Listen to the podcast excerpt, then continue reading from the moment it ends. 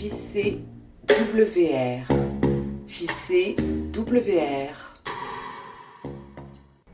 En fait, euh, broken back en anglais, est-ce que, est que vous pourriez deviner ce que ça veut dire broken back en anglais? Vas-y.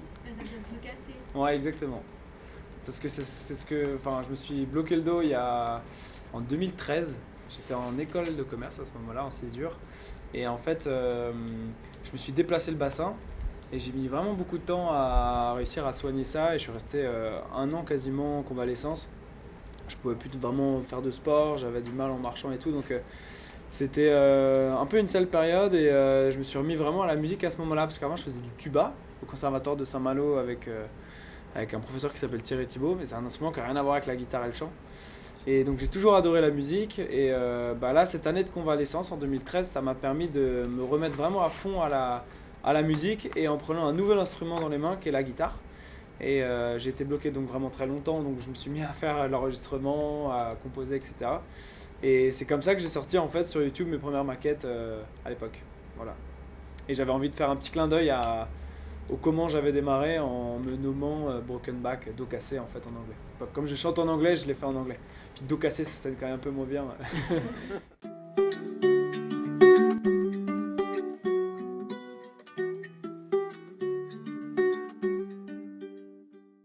J'ai pas tout arrêté, euh, ça s'est fait en parallèle.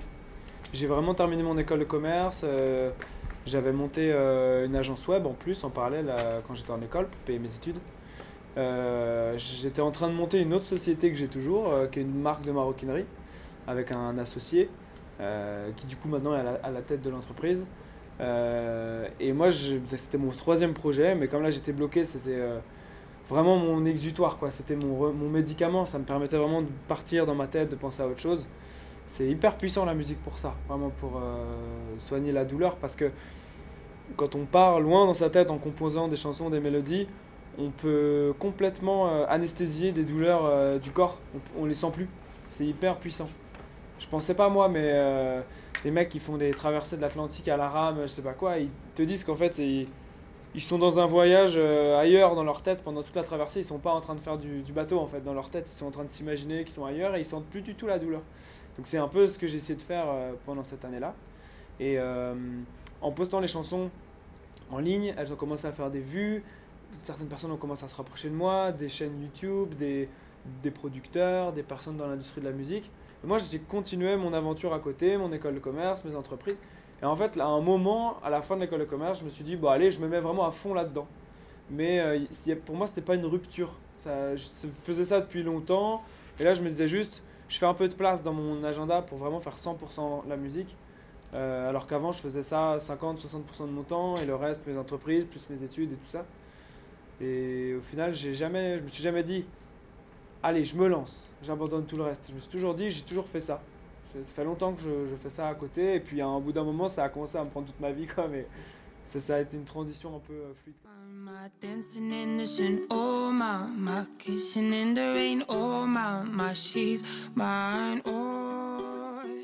Je voulais pas du tout être chanteur. Euh en fait, chanter dans mon tuba, déjà, c'était compliqué, je pouvais pas tellement. C'est un cuivre. Et euh, j'ai jamais voulu faire ce métier-là. J'ai chanté très tard, en fait. J'ai chanté que à mes 23 ans, quand j'étais vraiment euh, bloqué avec mon problème de dos. Et non, je m'imaginais faire de l'entrepreneuriat, en fait. Monter des projets, peu importe le secteur. Ce qui m'excite, c'est de lancer un projet de A à Z, de créer, en fait. Ça a toujours été ça, le truc un peu derrière. Et euh, l'école de commerce, c'était justement pour me donner les armes de comment monter bien un projet sans qu'il se casse la gueule tout de suite. Donc euh, ça m'a vraiment donné le bagage pour ça et c'est un peu ce que j'ai appliqué à mon projet dans la musique aussi. Euh, j'ai monté mon label, j'ai géré un peu mes droits, j'ai choisi soigneusement avec qui j'avais envie de travailler. ça m'a permis d'avoir une base de carrière assez saine en fait dans, mes choix et dans mes accompagnements. Et, et oui, c'est assez paradoxal parce qu'en fait c'est venu à moi comme ça. Après, je travaille dur pour y arriver aussi, mais euh, c'est pas un rêve d'enfant en fait. Mais ça le devient en fait. Maintenant, j'ai plus envie d'arrêter parce que je me rends compte que ça je m'épanouis trop à faire ce métier. Et donc, il faut, continuer aussi de se battre pour rester parce que c'est très euh, concurrentiel. Il y a beaucoup de, beaucoup de groupes. Et euh, en tout cas, moi, je ferai ça euh, très longtemps parce que je m'éclate et je m'épanouis à faire ce métier-là. Mais en fait, je m'y attendais pas. Pour être tout à fait honnête, à la base, je me suis vraiment lancé là-dedans pour euh, contre la douleur de mon dos. C'est tout. J'avais aucune autre ambition que de fuir euh, euh, mon problème de dos et de m'éclater et de partir dans ma tête, dans mon univers et de composer des choses. Et, c'est vraiment un exutoire. C'était juste ça à la base. Oh mama, when kasifarin, oh mama, the pain, oh mama, she's fine, oh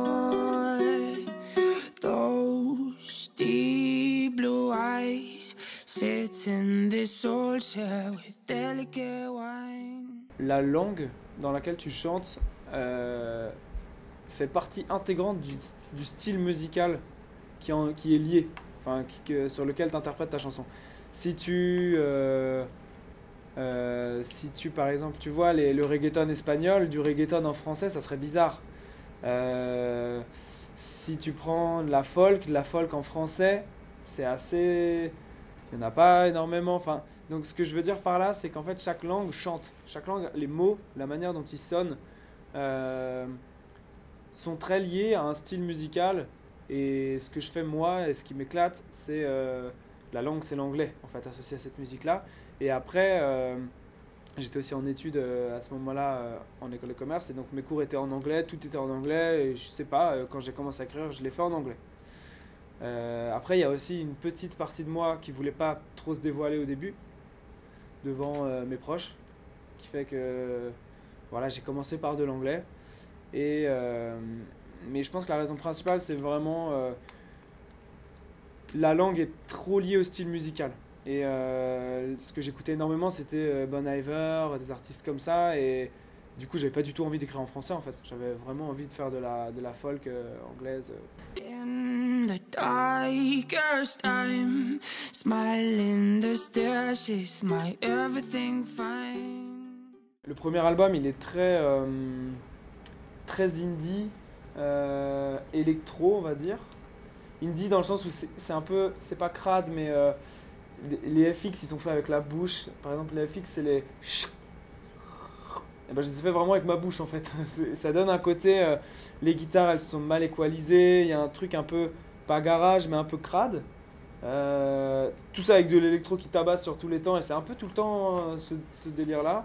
Deuxième album, il est beaucoup plus musique du monde, beaucoup plus propre, beaucoup plus pop, euh, avec des instruments, des darbuka, des djembés, des, des- des- du des, plein de percussions ou d'instruments à cordes qu'on a rencontrés en fait dans la tournée mondiale qu'on a fait juste après le premier album. Donc j'ai en fait j'ai emmené dans cet album plein de souvenirs. Il y a un toéré euh, tahitien, il y a, il y a plein de, choses qui sont liées à des souvenirs qu'on a eus parce que quand on a joué à Tahiti, on a pris des cours de percussion traditionnels avec un percussionniste tahitien en arrivant. Et après, on en a acheté un. En fait, on l'a mis sur scène pour notre concert là-bas. Enfin, et donc, ça fait quoi? Plein de souvenirs. Le deuxième album, il est beaucoup plus world au niveau des sons. Et le troisième, là, il est beaucoup plus. on revient plus à quelque chose de folk, euh, solaire, un tout petit peu de trap dans certains sons, parce que la rap cartonne en ce moment et je peux pas m'empêcher de d'entendre et de me dire ah, j'aime bien cette manière de produire au niveau des charlets. Les charlets, c'est les des trucs comme ça. J'en mets parfois aussi maintenant un peu parce que ça c'est la partie production et c'est donc en fait ça va évoluer constamment. Ça va évoluer constamment. Après euh, la marque de fabrique vraiment quand je compose c'est euh, j'aime bien faire quelque chose de de solaire mais avec il y a un petit truc cassé tout le temps dans le fond quoi. Ça va être le il doit rester une petite vertèbre un peu coincée euh, quelque part. euh, voilà, c'est un peu aigre doux. C'est solaire mais toujours un peu nostalgique.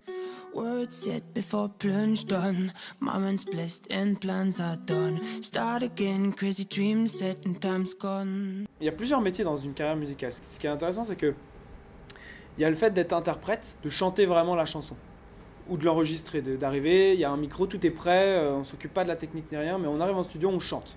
Ça, c'est le métier d'interprète. Après, il y a le métier de compositeur. C'est composer toute la musique. Après, il y a le métier aussi d'auteur, c'est les paroles. Après, il y a le métier de producteur, c'est la personne qui va arranger le morceau, l'enregistrer, lui donner les sons, dire non là faut un piano comme ça, vas-y attends je te joue le piano. Souvent le producteur est aussi un peu interprète parce qu'il sait jouer des instruments pour pouvoir donner vie à ses idées. Euh, mais dans tous ces métiers-là, il y en a plusieurs, parfois, dans plein de projets, c'est des personnes différentes. Il y a un producteur qui a ses idées. Par exemple, dans le rap, les rappeurs sont des auteurs, souvent. C'est une plume, en fait. C'est des mecs qui sont hyper forts pour écrire des textes. Et ils sont interprètes, parce qu'ils les chantent. Ils ont leur flow et leur plume, qui sont interprètes et auteurs. Mais ils sont pas forcément compositeurs. Donc ils sont souvent associés à des, des, des mecs dans le milieu, comme par exemple Danny Sainté, qui est celui qui a composé Sapé comme jamais. Son pote, c'est Maître Gims.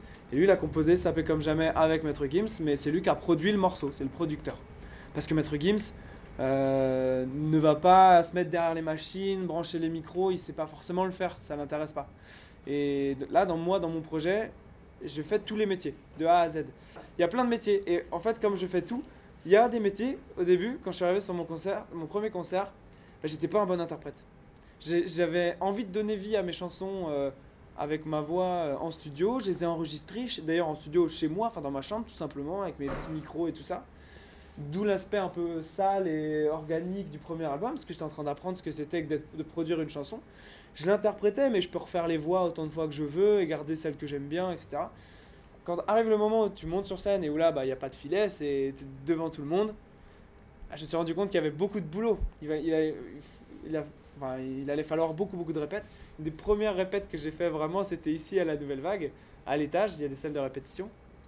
J'ai fait une semaine à l'époque euh, avec un copain et euh, effectivement, il y avait encore beaucoup de travail. Donc, euh, les premiers concerts, c'était un immense moment de bonheur parce que c'est encore autre chose de leur donner vie sur scène. Ça prend vraiment une ampleur. euh, pouvoir les interpréter, c'est comme de leur donner vraiment une deuxième naissance. C'était hyper fort. Mais à la fois, pendant pas mal de concerts au début, j'étais euh, pris par un, mauvais stress. Un stress de je suis pas vraiment confiant parce que je sens qu'il faut encore que je progresse. Et puis, euh, mon tourneur à l'époque m'avait dit Tu vas voir Jérôme, après une des, une des sais pas, la 20 e date, je lui ai dit Bon, je- je- ça commence à être mieux, je commence à être content là, c'est mieux et tout. Il me dit C'est bien, garde cette, euh, cette confiance-là, mais dis-toi qu'avant la centième date, tu seras pas content de toute façon. Et je me suis dit, je me dis 100, ça fait beaucoup quand même. Est-ce qu'un jour je ferai 100 dates dans ma vie? Effectivement, euh, avant la centième date, j'ai jamais été vraiment content du concert. Et il y a eu un déclic à partir de la 100-150e date, où là, en fait, ça allait vraiment, vraiment beaucoup mieux parce que le truc qui allait beaucoup mieux, c'était ce qui me terrorisait, c'était le fait de faire une erreur. Je me disais en concert, si tu fais une erreur, c'est horrible quoi, c'est la honte. T'imagines, c'est un peu le, rêve quand t'es petit où tu vas à l'école et t'as oublié de mettre ton pantalon. Je sais pas si vous avez déjà fait ce rêve-là. C'est un peu ça, ça me faisait peur comme ça quoi. J'étais là, oh, je vais arriver sur scène et là je vais, je vais jouer puis je vais rater, puis ça va s'arrêter, puis les gens vont dire ah il est nul et tout. Et donc ça peut faire peur en fait. Et j'ai eu ça pendant longtemps et à un moment ça a complètement disparu. Le jour où le batteur qui joue avec moi ce soir m'a dit Jérôme, ça n'existe pas une erreur en musique. C'est une autre manière d'interpréter les choses. Et en fait, il y a une des dates, bout de 150, où je suis en plein couplet et tout machin, et là, je foire complètement mon couplet. Je rate les paroles, trou de mémoire. Ça, parfois, ça arrive, trou de mémoire. Je sais plus du tout. J'ai chanté 100 fois le morceau, mais là, ça veut pas. Ce soir-là, ça veut pas. Et en fait, je me suis dit, ah, et en fait, je me suis dit, trop bien. Je vais pouvoir euh, improviser, faire une autre mélodie sur ce couplet que je chante tout le temps, pareil, tous les soirs. euh, et je suis parti dans autre chose et tout. Personne n'a rien remarqué. Personne ne savait que c'était une erreur. Euh, les seules personnes qui connaissaient vraiment le concert, euh, qui, peuvent être des personnes de ma famille, m'ont dit Ah, c'était bien ce nouveau couplet, tu l'as fait quand et tout. Non, en fait, c'était une. Je, je maquillais une erreur. Et en fait, c'était mieux. Enfin, c'est pas que c'était mieux, mais comme c'était différent, c'était mieux parce que c'était autre chose. Et ce jour-là, en sortant de ça, je me suis dit En fait, d'accord, il peut pas y avoir d'erreur. Dès que ça va rater, ça va être juste l'occasion de faire autre chose. Et en fait, à partir de là, ça m'a vraiment calmé. Je me suis dit, ah, mais trop bien, en fait, euh, bah, on fera jamais vraiment tout à fait le même concert. Il y a plein de petits moments, on va faire les choses un peu différemment et ça va être super aussi. Et si tu gardes le sourire et que tu montres pas que c'est pas exactement ça qui devait se passer, personne ne peut le voir, c'est impossible. Donc, du coup, ce soir, il y aura peut-être des petites erreurs, mais vous le saurez pas.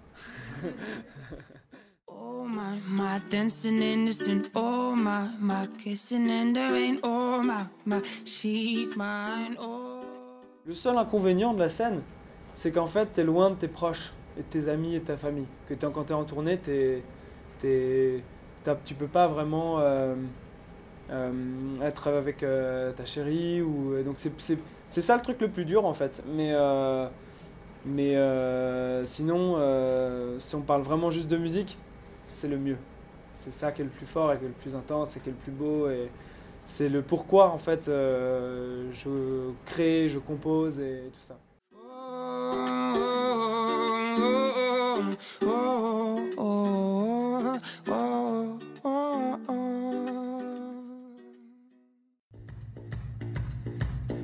C'était JCWR. La web radio lycée Jacques Cartier.